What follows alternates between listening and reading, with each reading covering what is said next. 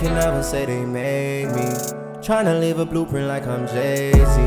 Hope she knows that she could never save me. They can't take the blame, so they gon' blame me. I just want to take a moment before we start the podcast to say that I know it's a lot of jokes of black women saying black men need to stop making podcasts and things of that sort, but I just want to say personally on my platform that I really do love black women, and if I could, I would give y'all all a big hug right now. So everything I do is to promote positivity and just put a little bit more love back into the community. And my thinking is that, like, if I use whatever influence I have or, you know, power that I have to help black men grow and become better people through my platforms, then that'll only translate back into our homes, our communities, and produce better brothers, cousins, uncles, and fathers. So I ain't perfect, y'all, and I ain't saying that I always get it right, but I try my best to uplift black women and women of all backgrounds, but most importantly, my black women. So I hope y'all feel the love this month and long after, and y'all deserve it. And if y'all ever want to collab, I'm always open to that, so hit me up. So, what's up, bro? Happy to have you. Wow. Introduce yourself and say something to the ladies to start us off. Oh, man. Bro, you got the chat. Go ahead, man. Man, you gave me the alley. Look, I mean, just like he said, happy International Women's Month. And I love you, black women. I really do. I love you. I respect you. And that's just that. I'll make sure I show that through my actions every day. Well said, bro. Introduce yourself. Tell the people who you are and what you do.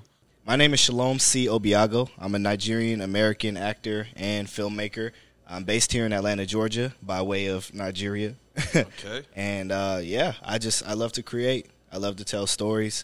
And I love to inspire people through my own journey. I don't think I've made it to any destination. I don't think I'm a master in any kind of craft, but I know that, you know, everybody's journey, there's a lesson in everyone's journey. So I just hope that people coming after me or people who are, you know, looking to change fields or anything can learn something from what I'm doing. I get joy from that.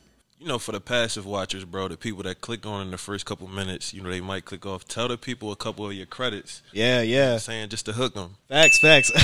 What you been on? What you been doing? All right. Yeah. So it's been a fruitful season, man. I recently have a recurring role on P Valley season 2 coming out. I have an episode on Atlanta FX season 4 dropping this year, actually this fall. I'm a series regular on this show called The Black Hamptons. The article Deadline article just released, starring Lamar Rucker, Elise Neal, Vanessa B. Calloway, Mike Merrill, Cameo Sherelle, Brian J. White, some surprise guests too, Black China, plenty people, you know. So it's just a pleasure to be on that show, and that's going to be dropping soon on BET. So stay tuned for that.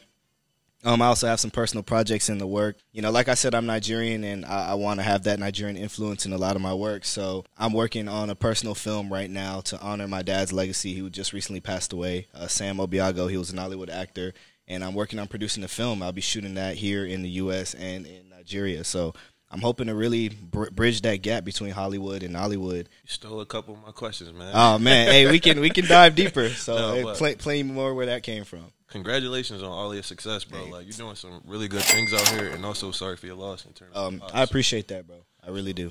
I'm very excited for this episode, y'all, because me and Shalom, we briefly met at the gym while we were students at Penn. We never really had the opportunity to get to know each other on a deeper level. But yeah, because this dude was always dunking on people, bro. That's how I met him. This dude, the most violent, aggressive, but clean hooper in the gym, bro. I ain't going to lie to y'all. I'm a nice person off the court. He really is, bro. But on the court, y'all going to get the meanest version of me ever. No, I never would have thought I'd be sitting down talking with this dude. It's crazy. I was a jerk, bro. Only on the court, though. Only on the court. But no, it wasn't until I followed you on Instagram where I saw, like, everything that you was doing, bro. So if you could start by telling us a little bit about yourself and your journey leading up to what you do now. So you could start with, like, your upbringing in between Africa and the States, what it was like growing up in Atlanta, schools you went to, anything you want to share. Yeah, for sure, man. Well, like I said, you know, I'm Nigerian-American. I was born here in Atlanta, actually, and right after I was born, my mom and my dad weren't together at the time, so I actually went to Africa to live with my dad for a couple of years. So I lived in Niger, Togo. And Nigeria, I would visit, but I actually lived in Niger and Togo most of the time. And I lived there for a couple of years. Great experience. I came back to America when I was about 6 or 7, Okay. And I was pronouncing words all kinds of incorrectly, and apparently I still do today. Some people look at me funny when I call salad salad. So I had to work it out of me, especially for TV. But yeah, so I mean I grew up in Lithonia, Georgia, which is Atlanta. I just heard the song I was about to sing. Man, it's Atlanta, bro. Yo, check your producer, bro. Come on. I can't fact check that, bro, because I don't know the geography. Hey, look, Atlanta's a culture, but look, we don't even need to be laughing. We're going to treat it like the diaspora. We all one. That's what we're going to treat it like, bro. Oh, my God. Anyways, man, that's another discussion. But, yeah, I grew up in Lithonia, and I went to regular schools growing up. I think the most significant impact on my career, school-wise, was when I went to DeKalb Elementary School of the Arts. That was in 6th grade. I went there for about a year and a half. My mom got a job in Kansas, and I left in the middle of the school year, went to Kansas for 6 months, and then I came back here, went to Stevenson Middle School. After that, I went to DeKalb School of the Arts for high school, 9th through 12th grade, and that's where I really came into my passion for acting and filmmaking. However, like I said, I'm Nigerian, so when I went to DeKalb School of the Arts, it wasn't to become an artist. Right. I went to DeKalb School of the Arts because in my neighborhood and the state, DeKalb School of the Arts was the number two school in the state for academics, right? So that's why my mom sent me there. It wasn't to do art. Save that thought, bro, because I already thought about that. Yeah. You feel me? Would you say that your experience of living in Africa in any way impacted the way you saw life here in America when you came back? Yeah. I heard a story from Nipsey. He was saying how his family is Eritrean, Ethiopian background, and I believe he went back when he was 18 for the first time. Mm-hmm. He just saw, like, the change in pace and the way of life and also the values and how different they were from the U.S. And he said that changed his whole perspective and, like, what he wanted to do when he came back home. One story he told was, like, at lunchtime, he said the city closed down from, like, 12 to 3, I believe. And at that time period, families are able to, like, go back home and, like, really – build that camaraderie, be together, eat together, do homework, talk about the day. And, I was wondering for you, bro, with your experience living in Africa, did that affect how you saw things here in the States? Yeah. No, absolutely. When I lived there and when I recently went back from my dad's funeral a couple weeks ago, the culture is just completely different. There's so many areas to touch on, but I'll touch on this one thing, and it's that the opportunities here in America are there, and it's so much. And when you're born and bred in that, you don't recognize what you have. I'm not going to be the one to tell you that, you know, my home country is a third world country and it needs help and da-da-da, but poverty is rampant. Poverty is rampant. It's there. And it's – the point is that the hustle and grind culture there is top – it's just next level. Yeah. When I went there, you know, I was walking through the streets and people just look at you and just stare at you because you just glow, like have a different glow when you're not from there. I know exactly because what you mean, you feel me? The sun isn't hitting you the same way it's hitting them when they're out there working, you know, and getting that, touching the expensive things that we touch, like that's normal to us. An iPhone to them is like, dude, like that's like 1,000,000 naira right there. That's a lot. And I thought to myself, I have two phones, right? One for work, one for personal, and it's like, two phones, I'm wearing like a Jordan, some Jordans, a chain, Apple Watch or something. And I'm literally wearing enough to buy like someone's home. Wow. And I'm standing right here next to them and they can't even, like, that's what they could ever dream. That's all they could ever dream of in their entire life is to have like what I'm literally just like chilling in, right? And you don't recognize that, but to like go there and realize that that's the case, that exists somewhere. Coming back to America, you can't just sit down and, like, let anything pass you by because you're like, Jesus Christ, like, look at all that I have and all I have access to. How could I let this go to waste? So, wow, bro, that was, like, a breathtaking answer. Hey, man. And growing up, my grandmother is West African. She's from Liberia. I'm sure my fans or supporters, they've heard this 1,000,000 times. But growing up, she would always tell me to just be grateful for the opportunities and the chances here. And even, like, some of the forms of, like, discipline and chastisement, she would tell me, like, you don't know how good you have it here. Oh, man. Like, you just don't know. And when you a kid, you really don't have that perspective because I've never been to Africa. So I would just take it for granted. But since then, just being immersed in the culture, having different friends and hearing about their experiences, I would say even growing up in a West African household, it humbled me a lot. Absolutely. And it also informs my work ethic and how I see life. And a lot of people that don't have that connection to back home, they just, I don't think they would really understand. But absolutely, man. It literally, even right now, one small thing. Imagine we're sitting in this room with this podcast right now, right? If we're in Nigeria, at some point, and depending on what point in the day we're doing this podcast, the electricity could just cut off. Wow. Because it's not because it's poor, it's because they have to ration the electricity in the entire place. Everyone works on generators, right? Wow. So this whole podcast, all the electricity will cut off, and then, you know, the generator will kick in. They're prepared for it. The point is that the electricity isn't even going all the time. So, like, little stuff like that, you wouldn't even think about not having. Jeez. You know. I feel like I got to do better right now. Hey, man. But you are. You're doing exactly what you need to do, bro. I love it. For sure. I appreciate that. So if you could choose one thing about Nigerian culture that you would introduce to the States, what would it be? Oh, man. Shoot. It's one thing we need to learn. One thing about Nigerian culture. There's a lot, but I guess appreciation. Appreciation, like little things. For little things, like literally growing up, whenever I eat chicken, I feel like this about to be funny. Yo, whenever I eat chicken, I clean those bones, man. Anybody watching this, if you know me, you know I clean those bones. And everybody, y'all like to make fun of it, but I learned that from my mom, and my mom does that. She cleans the bones. My mom can eat the bone and eat the bone marrow because it's good for you. Bro, I was about to say that, bro. No. I think it's an African thing. It is, bro. My grandma will break the chicken bone. It suck the marrow out, bro. Yo, but guess what? They never broke a bone before, though. That's a fact. All right, then. That's a fact, and bro. It's like, bro, because my mom grew up during the Biafran War.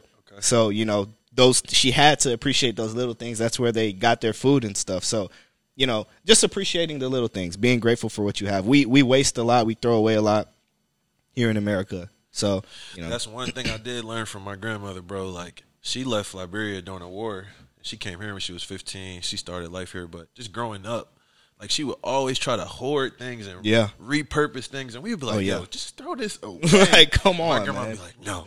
I'm keeping this. Somebody could use this. I didn't understand it, but, you know, with your answer, that helps, like, paint a different picture and enhance my perspective.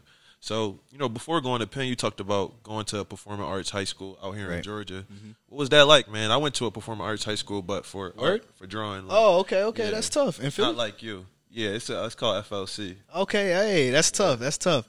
We wasn't like y'all. We wasn't High School Musical. Oh, see that I was gonna touch on that too, because everybody thinks that, you know, you went to a performing arts high school, y'all must just like walk around, break out in song, just like in the lunchroom, having concerts at the lunch table. I'm saying, and I'm not gonna pretend like that didn't happen here and there. However, it was not victorious. Yeah. All right. But no, it was a good time. I mean it. Yeah, we were number 2 in the state for a reason. The workload was, I won't say heavy, but it, you know, like it was a pretty rigorous academic program, right. Which was a good thing.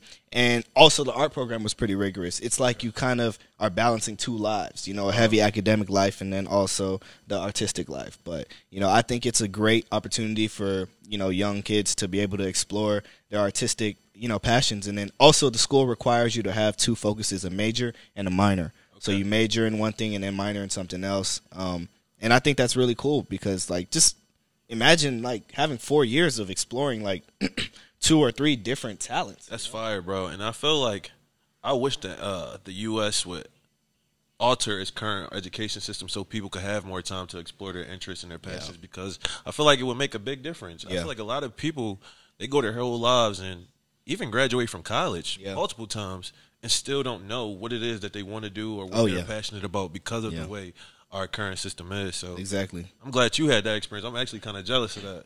Oh, man, yeah. What would you say? Would you say that it was there that you really started to, like, cultivate your passion and love for acting and film? And the funny thing is, sort of, only sort of, because I loved to act and make films while I was there. But funny enough, it wasn't in high school that I decided I'd be doing it for my full career. And we'll get to that next, I'm sure, but it was really at Penn, ironically, that I decided that. I wouldn't think that. That's crazy, bro. Mm-hmm. You keep up with any of your peers from that school? From DSA? Yeah. Oh, yeah. My best friends, like some of my best friends are literally from From high school, from DSA. So, what are some of the people doing now? Like, you know, is anybody like acting, rapping, singing? Yeah. Actually, yes, man. I have my boy Roberto. We're signed to the same agent. He's on this new Netflix show coming up. It's gonna be First Kill. He's real dope. That's right, bro. Yep. My boy Michael Caldwell. You know, Mike Good is his name. He's at Tennessee State University right now. He's about to graduate. He's an engineer, but he's also a singer, a rapper, and he's going to change the game, man. He's going to change the game as an artist, you know. And, I like how you're showing love to your homeboys. Oh, absolutely. That's the music. I don't know if you heard the music I was listening to when I came up. That's my boy. That's what I listened to, bro. That's how it's supposed to be. That's what I listen to. It's my boys. Mike Good checking in. That's thorough. Yeah, man. So how was your experience at Penn, bro? Man. Talk about that, man. Because I was only there for a short time, and I know the graduate experience is a lot different from going there in undergrad. Right. Penn... You know, this may be an unpopular opinion, but I loved Penn. And strictly because one of the biggest barriers for a lot of people getting good educations is financial. Yes. Penn removed that burden from me. So I didn't have to worry about money to go to college. It's a done deal. I can do anything. Yeah. And I don't know if that's just my Nigerian blood in me, but, you know, I didn't have to worry about finances. Oh, I'm getting everything. Yeah.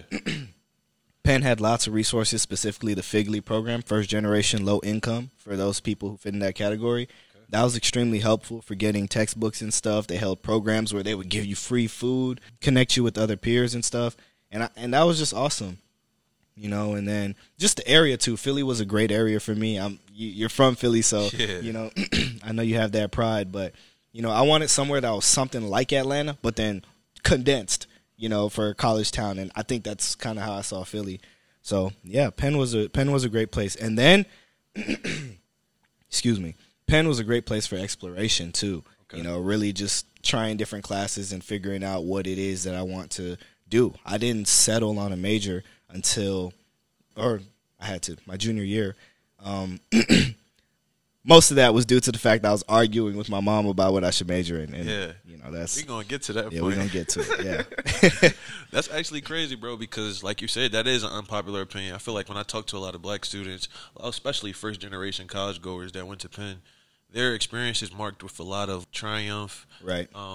Sometimes even trauma and pain. I'll say for me, bro, going there as a grad student, that one year, I actually was just telling somebody this, that the expression that you saw from me on the basketball court, bro, was because a lot of times I felt like that was the only time I was actually dominant, or I actually was like excelling or on par, or maybe even above par than my peers. But a lot of times when I was in the classroom, I didn't have that same level of confidence. I was very modest. I also was like a shadow of myself. Yeah. So I feel like maybe if I had more connection to some of the resources and things that you mentioned, I probably would have had a better experience. Definitely. But I actually feel that way about Temple. Word. Because just like you, like I didn't have to worry about money while I was there. Yeah. And bro, like a lot of people don't know what that does for you when you just have the freedom to just focus solely on your academics.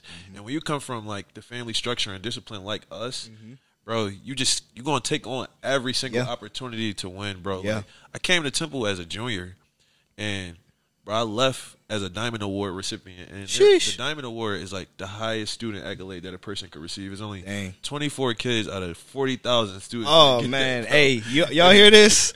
I'm not even to toot my own horn. It's more so tooting the horn to what we come from. Yeah, bro, yeah. I don't think if I didn't have that African ancestry and culture and upbringing, I don't know if I would have the same drive, work ethic, and things that you just mentioned. But man won the college Oscar. Man, I'm trying to get like you. On the way. What would you say is some of your most memorable experiences from that time of your life?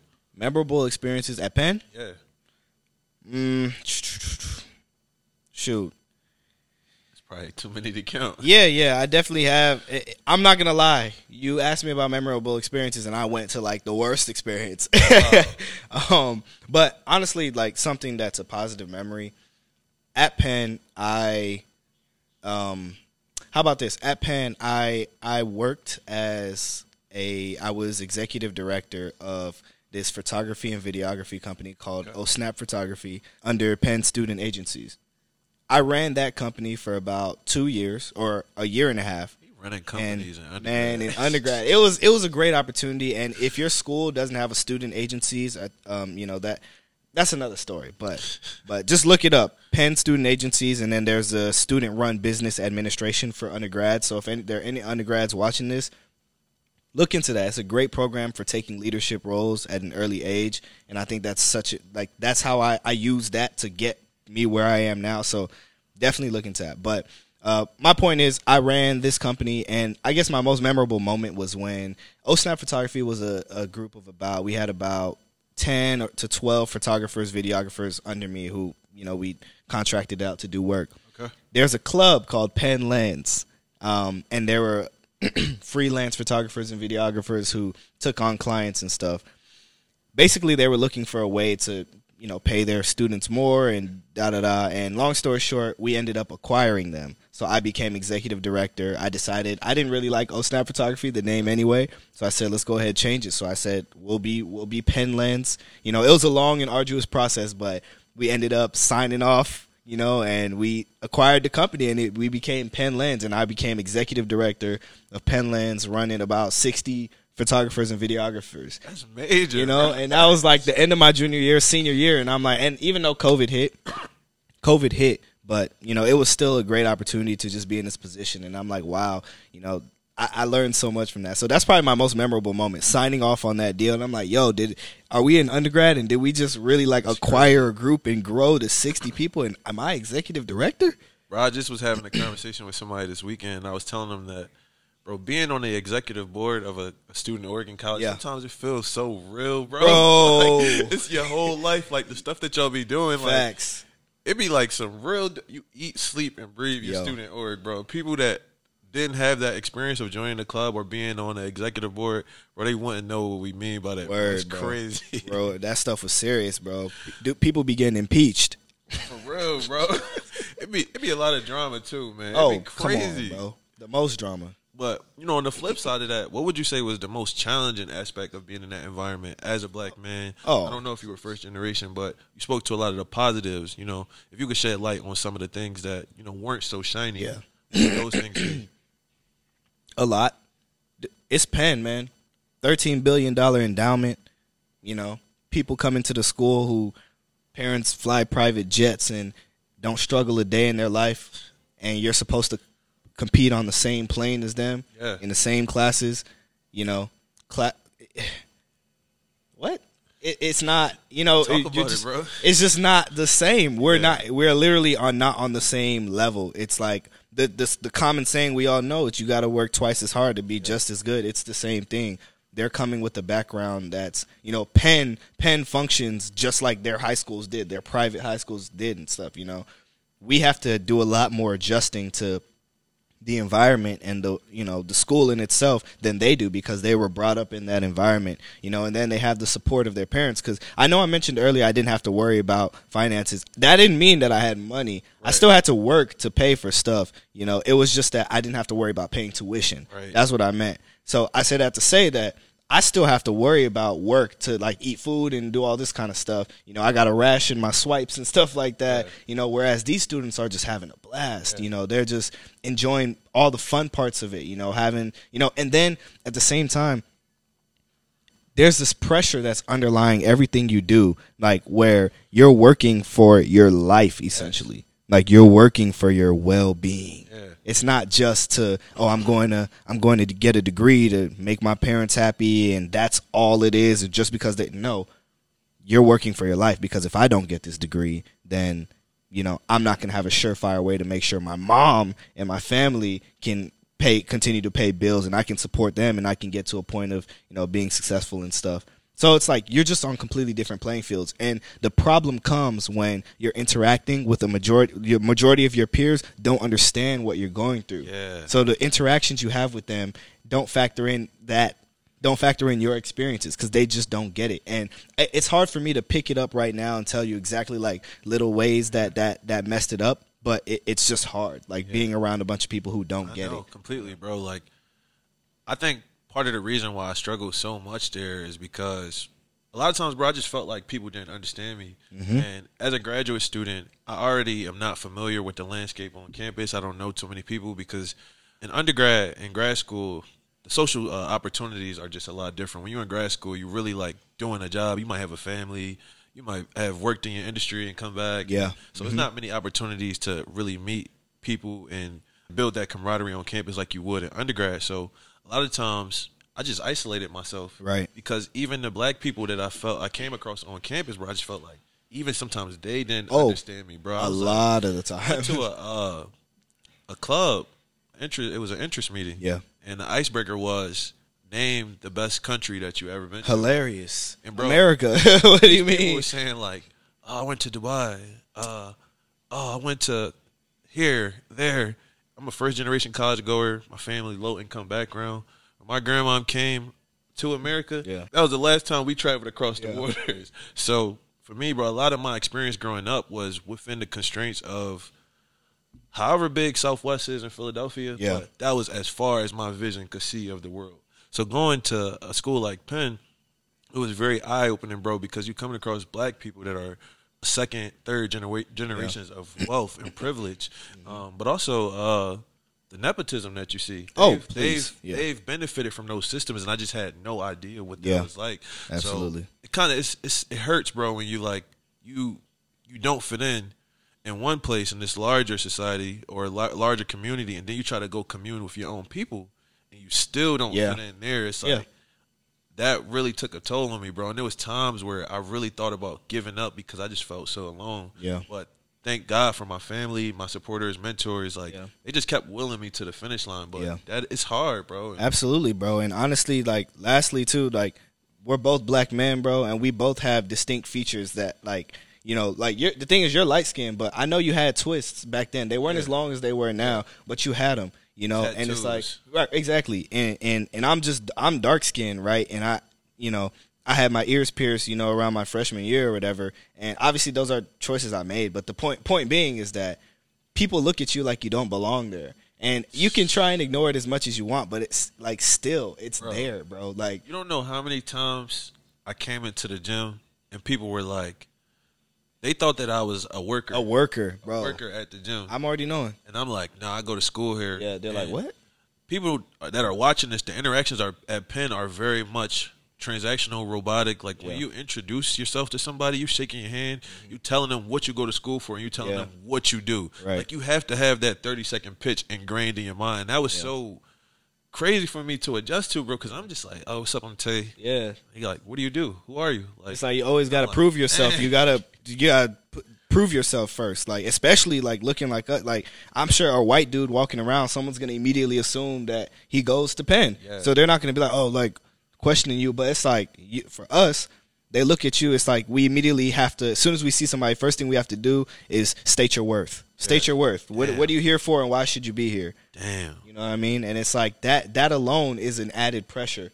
That is crazy, bro. But one thing I will say that I learned from that entire experience was I had a moment in one of my classes for my major. I think it was called Developmental Disabilities. Okay. So my professor, a white woman, she was bringing in different speakers who had experience of dealing with a child or a person with a developmental disability, and they were just speaking from their experience.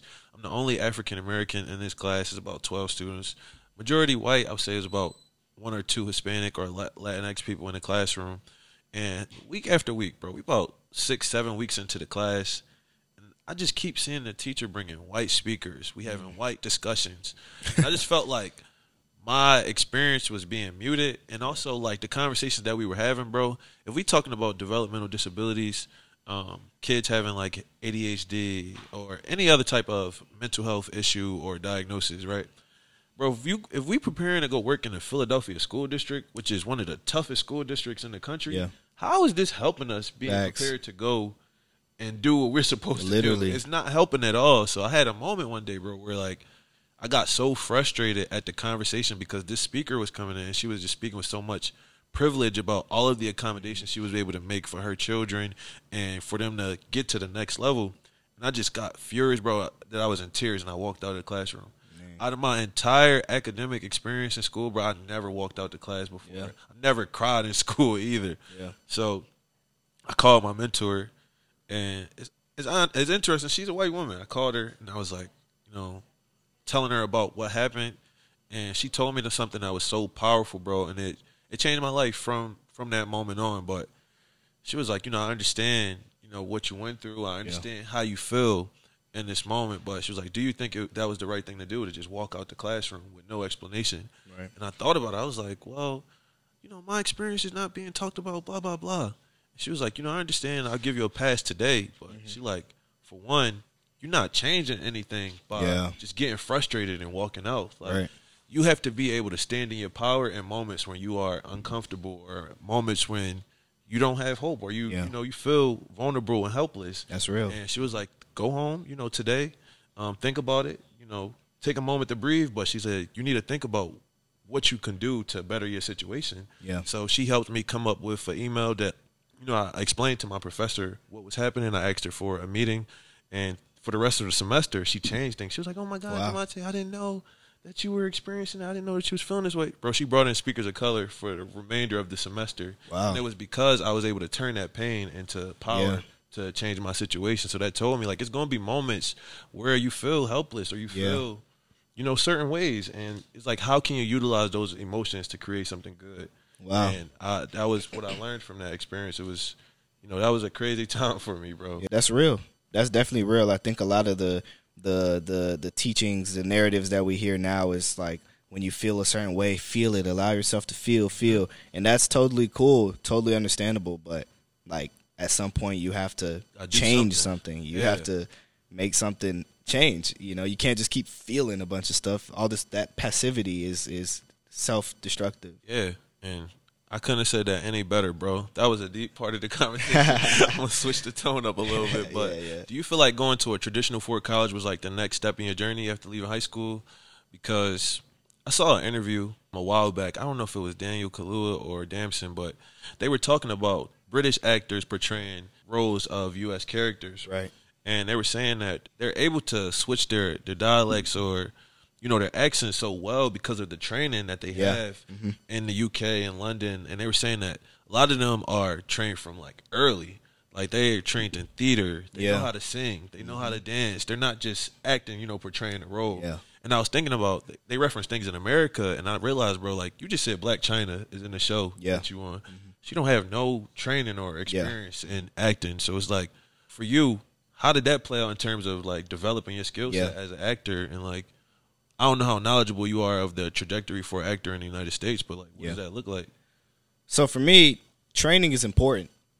I was training through Penn.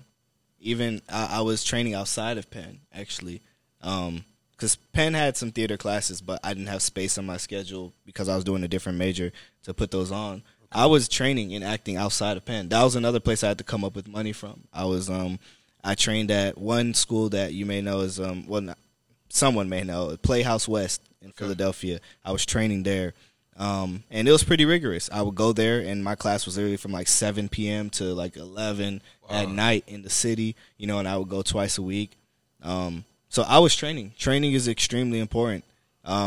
And ironically, and I'm still training now. Like, you're always training as an actor. That's anybody who asks me, where do I start acting? How do I start? They're always asking, like, where are the auditions? It's like, no, don't worry about that. First, you need to get into a school and start training. That's the first step for anything. It's always training, always learning. And the truth is, that's the case for any field you're going into. Right. What field is, like, if you want to be a doctor, you don't say, hey, where are the doctor applications? But what I will say, the difference about that is, bro, it's like a set path. For sure. So if you could speak a little bit to, like, how do you go about finding a school? How do you go about it? You know. Yeah, all those things. Honestly, I think word of mouth and talking to people, like, I don't know. If somebody's watching this and you're seeing me talking about it, I'm accessible on Instagram, right? You know, and if you see, like, at Shalom Obi, if you see my name, DM me, hey, what are some classes that you can recommend? And that's all you need. One person to give you a good, reputable class. If that one doesn't work for you, you ask the person there, hey, do you know some classes in my area or something? Sure. All it takes is one good word-of-mouth recommendation to, like, get you around. And then also just Googling yourself and being a smart Internet user. I think a lot of people want stuff handed to them in this digital age, you know, and be a smart digital user. Like, we YouTube look, University, man. Facts, I ain't go to school for communications, but I didn't. Learned how to do all this. So I'm telling you. When it comes to acting or even any kind of field, like, I'm sure it's the same way. Yeah. So you're my second guest from West Africa, bro. Yep. And I got to ask you this. You was touching on it a little bit earlier. Yeah. But what was your experience navigating your passion for the arts within your household. And I say this because a lot of people don't know the pressure that African parents put on their kids to become like doctors, lawyers, or tech professionals. So were your parents supportive of your journey? And like, what was that like trying to convince them? Because you made it clear to say earlier, I went to a performing arts school for academics, not for art. And I knew what you meant, but I don't know if the viewers knew what you meant. Look. I'll say it like this. As a Nigerian, or really any immigrant, but I'm going to speak specifically for the Nigerian West African experience, you know, there are only a few career options for you. You can be a doctor, you can be a lawyer, you can be an engineer, or you can be a disappointment. Choose one. We are disappointments. Choose one. Oh my God. Choose one. Right. Because, you know, and honestly, when you're young, it sounds so annoying. It's kind of ridiculous. But, you know, when as you get older, you start to understand why it's like that. Because, like you said, set paths, right? Yeah. When someone immigrates to this country, it's because they're looking for a better future and opportunities, right? And they're looking for, like, safety. Like, you know, for us, we're in the newer generation, and, like, looking for a safe choice is almost looked down on these days. For them, the safe choice is like, what are you doing? These take are the self-challenge that we know can change our lives. Exactly. And provide the stability that we came here for. So you're going to do this. You're going to do that. Like, you know, I came to this country for you to, you know. So, you know, it was just navigating my career in the household there wasn't much navigation. My solution was I really kind of just hid stuff from my mom. Yeah. I didn't really let her know that I was acting too much. Like, she knew it was there, but I kind of made it seem like, yeah, it's just a side thing. Something. I don't really, you know. You got to do that sometimes. You know what I'm saying? Bro. Because sometimes it's just like, honestly, I would do it for my sake, but also for her sake. Because our parents be dramatic, man. You tell them that I want to be an actor. Jesus. My grandma, she used to be like, why don't you just go to school for business? Oh, my God. I like helping people. She's like, you can help people any day. I'm like, Grandma, this is just what I want to do. So it got to the point where it was a lot of back and forth, I think, until she saw, like, all of my successes, me winning the Diamond Award and different things I was doing. She felt a lot better. So how do you feel personally, bro, seeing the representations of Nigerians in Hollywood right now, whether it's Yvonne Orji from Insecure, Damson, Wizkid, DeVito, Timms? Man. It must feel really good to see all these people shining. Man, I'm so happy to see Nigerians being more received well in Hollywood, you know, and by American culture. You know, Damson Idris, one of my favorite actors on Snowfall. Yo, come on, man. Yvonne, I love her so much, and her stand-up was so amazing, so relatable. And the story she told, it's literally my life. It's so accurate, and I'm so glad that she had the platform and she used her platform to share that. Sometimes, though, I'm trying to not to hold a grudge against Black Americans. Black Americans. I'm trying not to hold a grudge because when I was younger, I grew up here. And the truth is that people made fun of me for being African, you know, for having African names, African booty scratcher, all that stuff. Like, I hated being African growing up. Bro, I talked about that on the episode, but I want to hear about your experience, bro. Bro. I hated being African because I grew up, you know, in Lithonia, and the kids would literally make jokes. Like, I remember, you know how we had field day in school? Yeah. I remember I was always, like, one of the fastest people. And I remember this one dude who told me, I actually remember his name. I'm not going to drop it, though. But, man, he made a joke to me. He said, oh, I know why. And I know why Shalom is so fast. And the issue with this is that he was so serious, bro. Or did he say you was running from animals in Africa? Bro, specifically lions and tigers and bears. He said that I was so fast because I had to run from that. And he meant it. He wasn't joking. It wasn't supposed to be funny. He was like, oh, no, like, no, guys, don't worry about it. It's because Shalom, he has to run from da-da-da. And everyone was like, oh, And I'm like, yo, what? And, you know, in addition to that, people just, like, made so many African jokes. Like, it was so, like, people love the fake, like, oh, as you're like stupid stuff like that, real ignorant stuff. And, you know, it's like that persisted until like a long time. And so now to see Nigerians, like people listening to Afrobeat, you know, and people. I try not to be that guy too, bro, because I had to come to terms with that in my journey as well. Like, for a long period of my life, bro, like just like you, I hated being African and I hid it from because I have the luxury of being born in America, so I don't have an accent. Mm-hmm. I could go outside and just blend in and assimilate with the larger dominant culture here. And it got to a certain point in my age where I was just like, this don't feel right, man. It's not really real. It's not me. Because if you look at my, if you come to my house, my friend's like, oh, like we didn't know. Like, why you never told us this? I'm like, you see what they doing to people outside? And we show our, bro, they say, you know, the house smell like fish. Yeah. I love cassava leaf, bro, potato greens. They say, like, what is that? The food look like poop. It look like throw up. Bro, they would say so many crazy things, bro, that in order to hide myself from that, I just was like, I'm not even going to tell nobody that I'm African. I'm going to just try to blend in as best as possible. Exactly. But when would you say that that changed for you? Like, when would you say that that clicked where you started to, I'm not going to say that you didn't take pride in it, because I know we always were prideful in our culture, but, you know, when would you say that, you know, you saw things changing in your own life? College. Definitely during Penn. I think it's because, and truth be told, it's because I met some women, peers at Penn who were Nigerian in the community, and they were proud of who they were. Yeah. And it was really that simple. And I saw it, and I was like, whoa, like people are actually proud. I didn't meet people like that back at home. You know, I was the only Nigerian, and I wasn't proud. And I got to college, and there are people who were proud, and people who came from Nigeria who I was like, whoa, they were proud. I'm like, I'm Nigerian. And in that moment, I was like, no, I love who I am. Yeah. It was that simple. Same for me, bro. Same for me. I want to give a shout-out to some of my homies, my guy Yusuf, Suleiman, Reem, all of them, bro. I talked about this in another episode, but they just were so proud. And the Africans in Philly, bro, it's a large Muslim community in Philly. And while I'm not Muslim, I just always was fascinated by the communal aspect of that religion, bro. They go to mosques together. They go to community events together. And they really just made being African the cool thing to do. They didn't try to assimilate to the larger culture of Philly or even America. They just did their own thing. Mm-hmm. And the ways in which Africans celebrate each other, bro, is so unparalleled. Absolutely. From the birthdays, the weddings, oh, man, any type of celebratory events, bro. And it's so beautiful because I wish that we could, if it was anything that we could incorporate from African culture to American culture, that would be it, bro. Like, talk to that, bro, like the ways in which I see Nigerians really going hard at the weddings and everything, throwing the money. Sure. Talk about that, bro, and why that's important. Absolutely, man. That's just, I mean, it's all about community. It's all about community. Like, you know, in the African community, when somebody dies, you have such a people who don't even know you, but know you through someone who knows you, who knows you, who knows you. Auntie, that's your auntie. Yep, we said at the same time. And that's your uncle. You feel me? It's all about community. It's all about family. And the thing is that's characteristic of African American culture as well. It's just a bit diluted in America. Yeah. So it's not to say that Nigerians are the only one who have that aspect, but in America, that even in the African American communities, it's diluted. You know, so I think that's you know like that's so important in the African communities. It's that community, especially when you're in a foreign country.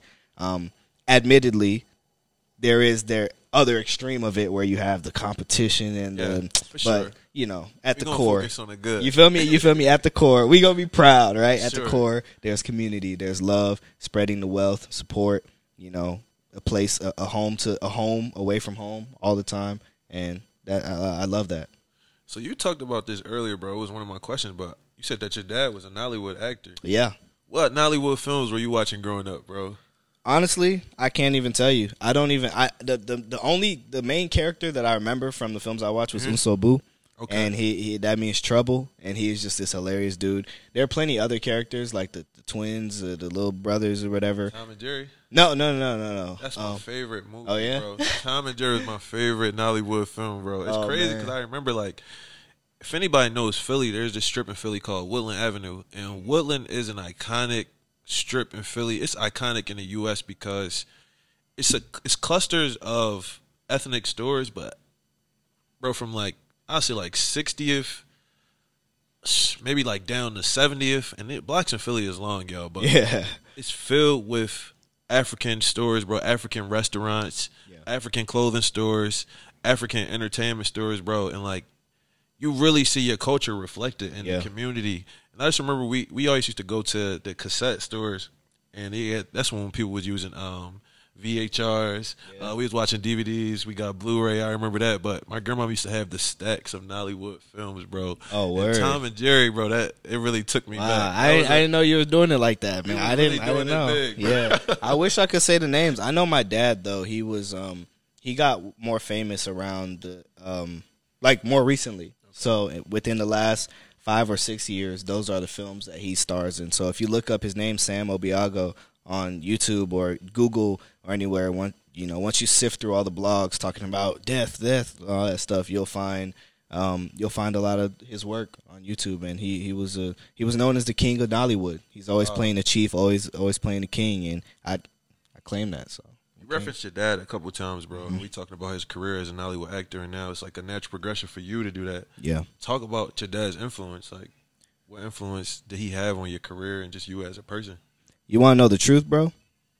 Of course. And I've actually never said this anywhere. So my dad, I didn't really grow up with him. Mm-hmm. He was in Nigeria my entire life, and I was raised by a single mom. Wow. Here. I didn't know my dad was an actor until 3 years ago. Wow. He DM'd me. I hadn't talked to him in many, many years. He DM'd me on Instagram, and I'm like, who's this DMing me? And I look at it. I'm like, is this my dad? I go to his page, 60,000 followers. What? And I just see a bunch of Nollywood stuff, like king, chief, all this. I'm like, what? My dad was a Nollywood actor, and at that time, I was already an actor. I was already training going in that direction, so I had no idea he was an actor when he reached out to me, and I found out that he was an actor. And ever since then, we maintained a connection, and, I won't speak too much on, what happened and him being there and not being there and stuff, but I know that there's love there, right. And I'm glad that in the later years of his life, I was able to have that connection with him, and it's definitely seeing his impact on people, mm-hmm. the way people talk about, the main thing when we went to his funeral, there were over 1,000 people who came, and maybe 2,000, and the thing people had to say about him most was how kind he was, and I think that impacted me in my career, because it's I'm guess worrying less about being the best actor than I am with impacting people in the best way. So that's so crazy, bro. Do you find that crazy that even though y'all didn't spend time together, that you still became an actor? Bro, I think it's something worth noting about that, because I had a similar experience a couple years ago. I never really, I don't have any recollection of my mm-hmm. father. So I went through my whole life. I heard stories. Your dad was 6'4". He was a basketball player. He got all the girls. Blah blah blah. I was just yeah, he ain't here though. Facts. So, that's cool, but where you at? And I had an experience while I was at Penn, bro. I got a random message on Facebook Messenger. It shook me, bro. I never get on Facebook. Facts. But this day, I just got on. I got on Facebook Messenger, and I see the message requests. So I'm let me just go through this, and I go through them, and it's a paragraph, bro. It's a long ass paragraph. Whoa. So I get to reading a paragraph, and it's a woman. She says, I have 2 boys. I believe these are your brothers. Oh. And wow. She started telling me about it. And I look at the boys for a second. I'm oh, they kind of look like me, but you a total stranger. I never saw you before in my life. So I'll read the message again. I hit up my family on my maternal side. I'm do these people look familiar? They them boys look like you. Man. I'm because I wanted to see my dad. So I was if these are really my little brothers, I was send me a picture of my dad so I can clarify. And she sent me a picture of my dad, and I was damn. It's real. So I always thought, my life was so weird, bro, that I was the only person that had that kind of experience of, family members finding you on social media. Oh, no. That's crazy. Trust. I had plenty. Yeah. I think it's also worth noting, bro, going back to the beginning of the episode, just crediting black women for their strength. You was raised by a single black woman. Oh, yeah. I was raised by a group of single black women, mm-hmm. and how we turned out. Ivy League success, bro. Man. Everything that we're doing, it's crazy, bro. So I really just want to give a shout-out to the black women. Absolutely. That's amazing. Absolutely. So, amazing. Going back to your resume and your portfolio, bro, I was looking on your IMDb. Yep. And you touched on a lot of your opportunities and your credits. Yep. But what would you say was your first big break? And how did you go about creating that opportunity for yourself? I would say my first big break was, it varies. I'll say there's two spheres, okay, because there's the independent production realm, and then there's that realm where you step into doing union, which is SAG, Screen Actors Guild, that work. They're two different arenas. Okay. While I was at Penn, I shot two independent feature films at the same time, actually, in the fall of 2019. And that experience was amazing. But I'll say, like, what I would call, like, one of my biggest breaks, working with people who are, you know, in Hollywood on a union production, really understanding how Hollywood works, and I shot it in Hollywood, was a short film called First Day Back.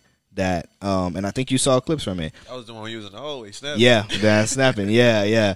That film, you know, first of all, the message was great. It was about, you know, schools, like school to prison pipeline and stuff. But that's what I considered like my first big break, because I was able to work with icons like Loretta Devine, Cheryl Lee Ralph was the EP. My boy Etienne Maurice was on that. Javicia was in that. You know, there are plenty of people on that project, and it was just an awesome opportunity. And I shot it in L.A. I booked it the day after I went to L.A. to work an internship on the production side. And how I got that opportunity for myself was by submitting myself. I'd been submitting for 2 years, not getting any auditions, not auditioning, not hearing anything back. And this short film, I didn't give up, submitted for myself, booked it, and got in there. So that's why it feels like my biggest break, because I didn't have an agent submitting for me. I didn't have anybody. It was all me. You know, I did it by myself and flew to a state I'd never been to before. Second day I landed, booked it, and got to shooting. Bro, I think that answer speaks to your humility and how you carry yourself as a person, because in the beginning of the episode, we kind of flexed like some of the bigger projects that you have been on, and those would be like your big break, claims to fame, you know. But you said like one of your first opportunities, and I think that's admirable. Yeah, because you know you can do it yourself. Yeah. You know you can do it yourself. You know, I'm not going to expect any agent or anybody to do something for me that I can't even try and do for myself. For sure, you know. But now I know I can, so now I got the agent and the manager to do it on a bigger level. So, and I think that just takes me right into my next point, bro. Is like, one thing that I noticed about you is, like, you strive to be the best in everything that you do. Yes, sir. From my observations from afar, it's down to the little things, like the way you approach the gym and maintaining your shape, the parts in your hair, I'm telling you, the way you speak. Yeah. It seems like you want to make sure that every time you present yourself to the world, like, you at your level best. Where would you say that mentality stems from, and how has that aided you in your success? I also say, Shalom has motivated me to get back into the gym in 2022. Oh, man, that's real. He got a moniker that he posts on his story almost every day. He said, just keep showing up. Just keep showing up, man. He in the gym I asked him before the interview, I'm like, you in the gym 7 days a week? That's every time I open Instagram, I see this man lifting weights. I'm like, dang, I got to do better, man. So man, speak to that, bro. Like, what would you say that your mentality stemmed from? Yeah. I'll say this, and I actually posted something about this earlier, and I wanted to, you know, make a more serious video to present it in a bigger way. But how about this? Nobody can criticize you if you're always getting better. Like, there's no destination. It's just always constant improvement. The only people who aren't constantly improving are dead. So if you're alive, if you're alive and you're always working on improving yourself, no one can say anything about you, right? And honestly, that's kind of just where that mentality stems from. I look at being not being the best. I work at working on towards being the best as a defense from anything, not just anyone, but also anything, any discouragement, any failure, anything, any missed expectations or anything like that. The simple fact that I'm working on it is what gets me back up on my feet. I work out all the time, yes, but I fall off too. Yeah. I could be so much bigger than I am now, or I could be in better shape if my diet sometimes was better. Like, I eat well, but the issue is sometimes I miss meals because and it's like moving around. You feel me? Yeah. And there are places where I can improve, but the point is every time I'm going to like keep on working on getting better. You know, I'm just going to keep showing up. It's just about showing up. You know, if you're not worried about like be the best. It's about show up to work towards being the best. Yeah. You know? And that's crazy, bro, because I feel like in a way you summarized my podcast. That was the exact ethos behind my brand. Failing forward. You just keep showing up just like you every single day. It doesn't matter about anybody else. It's just for you. And I think what you spoke to is like falling in love with the process. Absolutely. And not being attached to the outcome or where the destination will lead. It's just taking every day as another opportunity to get better. Yeah. And I think that that's really powerful, bro. So that was a great answer. You know, in the same token, though, from the little bit that I know about acting, I would assume that it requires some level of, like, you know, sacrifice. Right? Yeah. So, and what I mean by that is, like, the giving of yourself to whatever space you're in for that moment. Yeah. So those are times where you can't solely rely on the image that you've carefully and tactfully curated for yourself out in the real world. So, like, when it comes to acting, how do you go about letting yourself be vulnerable and really surrender to whatever role that you're playing in a specific setting? Yeah, that's a good question. I will say, first of all, I haven't yet had the opportunity, at least on the union scale, you know, in Hollywood, to actually dive into a role that I could really open myself up to yet. And that's what I'm looking forward to. But if you ask me what I would do to approach that, I don't know yet. And I guess that's my honest answer. I wish I could give a better answer, but that's a good question. I don't know yet. But all I know is I became a better actor when I gave up on just looking cute, because there is a point where I just want, and this can be applicable to other industries, but I wanted to be cute. You know, I'd be on screen and it's like, all right, tell you hate her. And it'd be like, I hate you. But it's like, and it's, you know, it's like you're trying to be cute. But then when I decided to drop that and just feel the hate, it's like, I hate you. I hate you. Like, I don't care if my face twists. Like, I hate you. Like, I don't care if my face twists. I don't care if I look. It's about telling the story.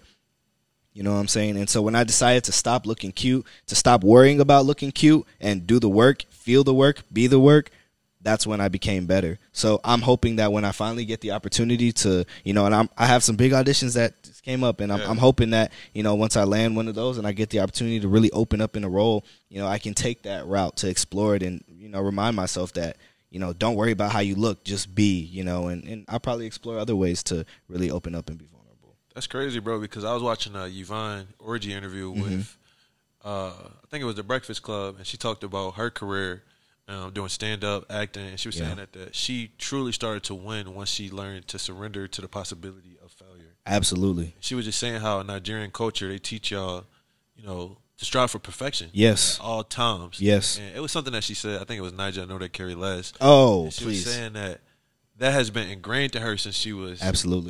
Mm-hmm. She said in her acting career, she came into it with that same mentality, but once she started to surrender to the possibility of failure, that's where she truly started to thrive as an actor and stand-up comedian.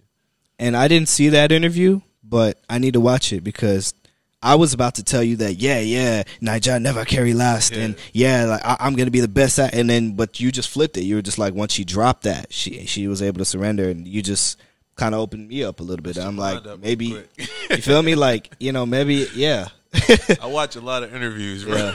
Yeah. But Hollywood, if you're watching this, no more thug auditions, though. I got enough. The other day, I finally got to audition to be a doctor. I was hyped. I was like, yo, thank you, bro. I was like, I can pronounce my words. I can pronounce my words. That's interesting, bro. Like, how do you go about maneuvering that, like, you know, Hollywood or the media's portrayals of, like, black people in certain roles? Like, how do you stray away from being typecasted? Yeah. It's really hard when you're at it's not bottom level, but when you're starting up, it's really hard because you start off with this desperation where it's like, I need to get credits. So any role that comes, I'll take it. And at a lot of times at that level, they're booking you based off of your look and skill too, but it starts with your look because they invite you for auditions based on your headshot. And when you're a black man, especially if I'm dark-skinned, if any of my pictures have earrings on or something like that, come on, man. Every single thug one, thug two, and murderer one, like I'm getting called for all of those, you know. And sometimes you got to take them. You got to, like, do that because you do need the credit on your resume, you know, to show that you've worked on a network space. But at the same time, the power comes in saying no. You have to be able to, and Chadwick Boseman talked about this, but the power comes from being able to say no, knowing that, like, drop that desperation. Like you to be, a lot of people think that being an actor and loving acting means that you have to want to do every single thing, every role that you know you're doing. You're acting because you love to tell stories. But if that's not a story that you want to tell, then don't tell it. Doesn't mean you're not a good actor or a storyteller. Just means you didn't want to tell that one. It's just like the simple saying, bro. All money is not good money. Straight up. Every opportunity is not a good opportunity. Straight up. I've been declining roles left and right over the last couple of weeks, and I have the luxury. I have more luxury to do that because of what I've booked so far, and I'm confident that I have the skills and I have the credits to push me to the next level, to contend on a higher level, and not, you know. But still, I urge people even earlier on. If you don't want to tell that story, don't. Say no. I've been declining roles left and right, and it only makes me feel more powerful every time. Every time. Bro. Do you have a favorite genre where you feel like you really shine, or just like have a particular interest? I definitely want to be in action, man. That's part of why I continue to work out so much, because I'm going to stay ready so I don't have to get ready. So as soon as they call me, like, I'm working on, you know, training in boxing. I'm about to get into, you know, stage combat and or on-camera combat and blade training and stuff. I'm going to be ready. I want to be in action. You do that right, bro. And I'm going to be critiquing hard because that's my favorite genre. Please Anybody do, bro. That know me to tell you, I'm a sucker for a good Liam Neeson movie. Oh, man. Bruce Willis. Yeah. Jackie Chan, too. Yeah. That's my guy, bro. Yeah. Anything with those guys, I'm a fan of that. So you got to make sure you do it right. I will, bro. Just for you. Just for you, bro. So who would you say are some of your influences that you look to? Oh, man. I mean, Denzel Washington. I love Denzel. Michael B. Jordan. I love Michael B. Jordan. Michael B. Jordan. Yeah. Oh, man. You just made my day. Man, everybody. Y'all heard that? This is how you be going to the gym. You look like him in Creed, bro. Oh, man. Stop, bro. Why you gassing me like that? All right, I'm going to gassing me like this. Oh, man. Yeah, yeah. But Michael B. Jordan, he's one of my inspirations. He's just a real cool dude, man. He's a real, like, it's honestly that simple. Like, I think he has a kind soul, too, and he's talented, too. But before we even get to all, he's just a cool dude to me. And he's somebody who, I love his image in Hollywood, fitness-wise, too, and just, I love his journey. And that's somebody who, if I had to model my career after someone, I'd be like, yeah, like, do it like Michael B. Jordan or something, you know? Not too shabby. Facts. It's a good person to be a role model for you. And then Will Smith. Will Smith is, you know, we all love Will Smith, man. I love where he is at his career now, where he's learned so much and he's passing so much of it down. And he says some real stuff. He says some real, like, a lot of people say a lot of stuff that's kind of like, okay, like, good advice. But Will Smith really says some real stuff, and that's why I respect it. I love him. For sure. So before we get into the closing questions, bro, I'm going to do something different. I never did rapid fire questions before. Oh, man. But I'm going to give you a couple options for a game of this or that. Okay. So let me pull it up on my phone real quick. All right. This is cool. So on Drink Champs, they actually make them drink when they do politically correct answer. Oh, okay. They just going to do it. It's no stakes. This is just whatever you see fit. But we need you to be honest, though. All right. So the first one is try to answer with Finn.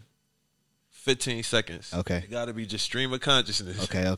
So the first one, it's easy. It's IHOP or Waffle House. Waffle House. Outkast or Migos. Migos. I can't judge you. Come on, man. T.I. or Jeezy. Respectfully. T.I. All right. You smart man. Power or The Wire? The Wire. Wow. All right. I can't. Matter of fact, I want to hear your explanation. So, you know what's funny is because I actually haven't finished either show. I'm actually behind on both. Oh, man. And I know, right? But The Wire has Idris. So I'll probably just leave it there. Come on, bro. Amari Hardwick is hard. He's tough. He's tough as ghosts. He really is. But dope, bro. I can't take it away from The Wire. It kind of set the foundation. You know, a lot of people make those crime shows and they base it off of The Wire. That's for sure. You know, I respect that answer. Tell me. Spike Lee or John Singleton? Oh. I knew this was going to mess up. Hey, yo. Oh, honestly, I got to say John Singleton, rest in peace, because respect to Spike Lee, too. Respect to John Singleton. John Singleton, because of Snowfall, funny enough, just because he has that show. Yeah. I love that show. Like, that's my favorite show right now, and I want to be on it, you know, so I'd have to give it to John. Okay. Martin or Fresh Prince? Fresh Prince. You crazy, boy. I knew you. I had a feeling he wasn't going to like boy, that. Boy, you crazy. Man. Insecure or A Different World? I don't know if you saw A Different World. So A Different World, I never watched it because This isn't part of the rapid. I'm gonna go with Insecure, by the way, but this isn't part of rapid fire. I know, but yes, I'm black. Yes, I grew up in Atlanta, but I grew up in a Nigerian household. Right. So funny enough, I actually missed out on a lot of things that like black people are supposed to know. Your shows and stuff. I actually like have to catch up. Like Fresh Prince, I watched that recently. When you get a chance, go back and watch a different world. Yeah, I've seen episodes, and I know it's good. Yeah, I know, but it's got to go to Insecure because I didn't finish Insecure. You know what I'm saying? And Yvonne. Shout out to Issa. Shout out to Issa, shout out to Yvonne. All right, so this one, I feel like you're going to have a little bias, but Atlanta or The Chi? Atlanta, man. Come on. I actually shot The Chi. I didn't finish it either. I need to catch up on that, but definitely Atlanta. Donald Glover also went to, he graduated from my high school, DeKalb School of the Arts. Wow. And, yeah, when I worked with him on set, when he directed my episode for Atlanta, and I met him, I was like, yo, Donald. He's like, hey, Donald. I'm like, yeah, I know who you are.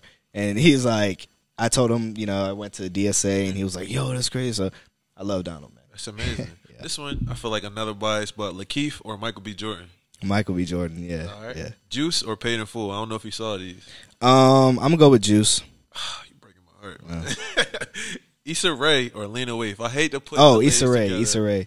No, I didn't mean to say it like that, but I love Lena Waithe too. She's dope. She's a boss, man. I work at BET as well, and I've seen 20s, seen some of her projects. They're great, brilliant. But I love Issa. Yeah. Game of Thrones or How to Get Away with Murder? Oh, stop! Oh man, How to Get Away. I know it's crazy, right? That. How to Get Away with Murder, man. Viola Davis. Brilliant. One of my inspirations. Amazing. I love her. And Shonda Rhimes. Writing. Impeccable. Unmatched. Beautiful. Amazing. Black Mirror or Ozark? I don't know if you ever saw Ozark. I have. Two different shows, but. Black Mirror. Black Mirror is so clever. Like, every single episode, a whole story told. Genius. Like, new intricate stories told in, like, short film setting. That's genius. Black Mirror. You're starting to answer these the right way. Oh man, I'm starting. Yeah. Breaking Bad or The Office? Oh man, chill. All right, so The Office. Breaking Bad, I actually haven't finished it, but I've watched enough to know that it's a great show. The Office, though, that's I gotta crazy, go with The Office. Bro.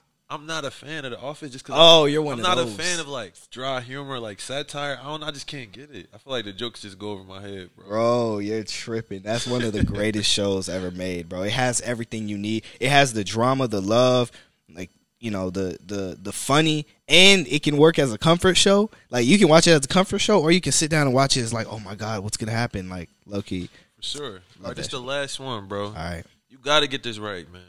The last one, you got to get this right. This is very important, and it's a lot of people throughout the diaspora. They're gonna be watching this, but Nigerian jollof or Liberian jollof? Please, bro, Nigerian, bro. Yo, hey, what? I can't believe you just tried me with that question. You ain't see the rankings, huh? I think we was top of the rankings in the last one. We topped the rankings. You lucky I don't got time to pull it up for you, but I think we was at the top. Bro, this is an easy call, bro. Nah. This is an easy Nigerian heavy. Philly real quick. Bro. Next, I'm going to have to take you to Philly. I'll bring some back to you next time I go. Hilarious. I feel like this is an easy call, bro. But hilarious. To close this thing out, bro, I like to close all of the episodes out the same way by asking my guests, was there ever a moment in your journey where you second-guessed yourself or your talent and you felt like giving up? And if so, how did you overcome it? And if not, just what piece of advice would you give to aspiring actors and actresses? Here's the piece of advice that I would give. You have to believe that you are special. I have actually two tidbits. One, you have to believe that you're special. You have to believe that you're special. In a world filled with mediocrity and people who are mediocre wanting to drag you into their mediocrity, you have to believe that you're special, or else that stuff is going to eat at you and it's going to eat away your drive. Like, we all know it. You know, when you go around telling your dreams to people, majority of people are going to give you a reason why that thing can't happen. More people are going to tell you why you can't do something than are going to tell you what you can do. You just have to believe that you're special. And when I say that, that means that when somebody gives you valid reasons as to why something can't happen, you still have to believe that you're special enough for those reasons not to apply to you. And that's how you let things roll off of you. That's how you avoid things eating at your drive and your motivation, because life is hard. pursuing dreams is hard. You can't let things eat away at your motivation, or else you'll be stagnant. Believe that you're special, and that simple things that are obstacles for other people don't apply to you, and you'll be less fazed by difficulty. The second thing I have to say is drive over motivation. Drive over motivation. People try to rely on their motivation. Oh, I feel pumped up to go to the gym, so now I'm going to go. No, because motivation is fickle. Motivation depends on how you feel. Motivation changes. If it's rainy outside, if the weather isn't good, you're not going to go, and that eats away at your consistency. Drive comes from your very identity. It's not about what's on the surface. It comes from inside. What kind of person do you want to be? Are you going to the gym because you feel cool? Or are you going to the gym because you want to be the kind of person who never misses a session? Drive over motivation, because drive can't be taken away from you. It can't be beaten, and it can't be affected by external circumstances. I don't always enjoy going to the gym. I have days where I'm like, God, damn. I love rest days. I love working out, but I love rest days too, you know. But I'm driven. I wake up every time and I'm like, I want to be the kind of person that doesn't miss a session. I want to be the kind of person that people look at and they're like, dang, I got to do this. So drive over motivation. For sure, bro. And lastly, like, how do you personally define failure? Failure is when you give up. Simple. Failure is when you give up. So thank you for this episode, bro. I feel like you dropped so many gems. It's going to be a lot to take away from this one. This was actually one of my favorite episodes to do. Just all the value and information that you brought. So tell people what to expect from you in the future. Man, I'm honored, man. I can keep up with you on the socials. Yeah, for sure. Hey, so like I said, follow me on Instagram at Shalom Obi. That's SHALOM OBI at Shalom Obi. And I'll be working on putting out a lot more content. Check out my YouTube channel, Shalom C. Obiago. I'll be putting out, you know, I'm working on a docuseries called Actors in the Off Season, where I just kind of document things outside of, you know, what's on screen, you know, behind the scenes of an actor, on set, offset, everything. So check that out. Be on the lookout, you know, and also check out some of my friends, man. Mike Good coming out with some stuff. My boy Rockstar Coda just came out with an album called Thanks for the Memories. My boy Waldo just came out with a song, Polaroid Freestyle. And, you know, I got so much to drop, man. I love my boys. I love my circle. You know, we're all going to eat together. So check us all out, and love, man. I hope to be on this podcast again with a lot more to share, you know. And I might have to pay next time, bro. Hey, man, I might have to pay. I pay to be on here, man. Stop. Much love and much respect, bro. Thank you. It's been a pleasure, bro.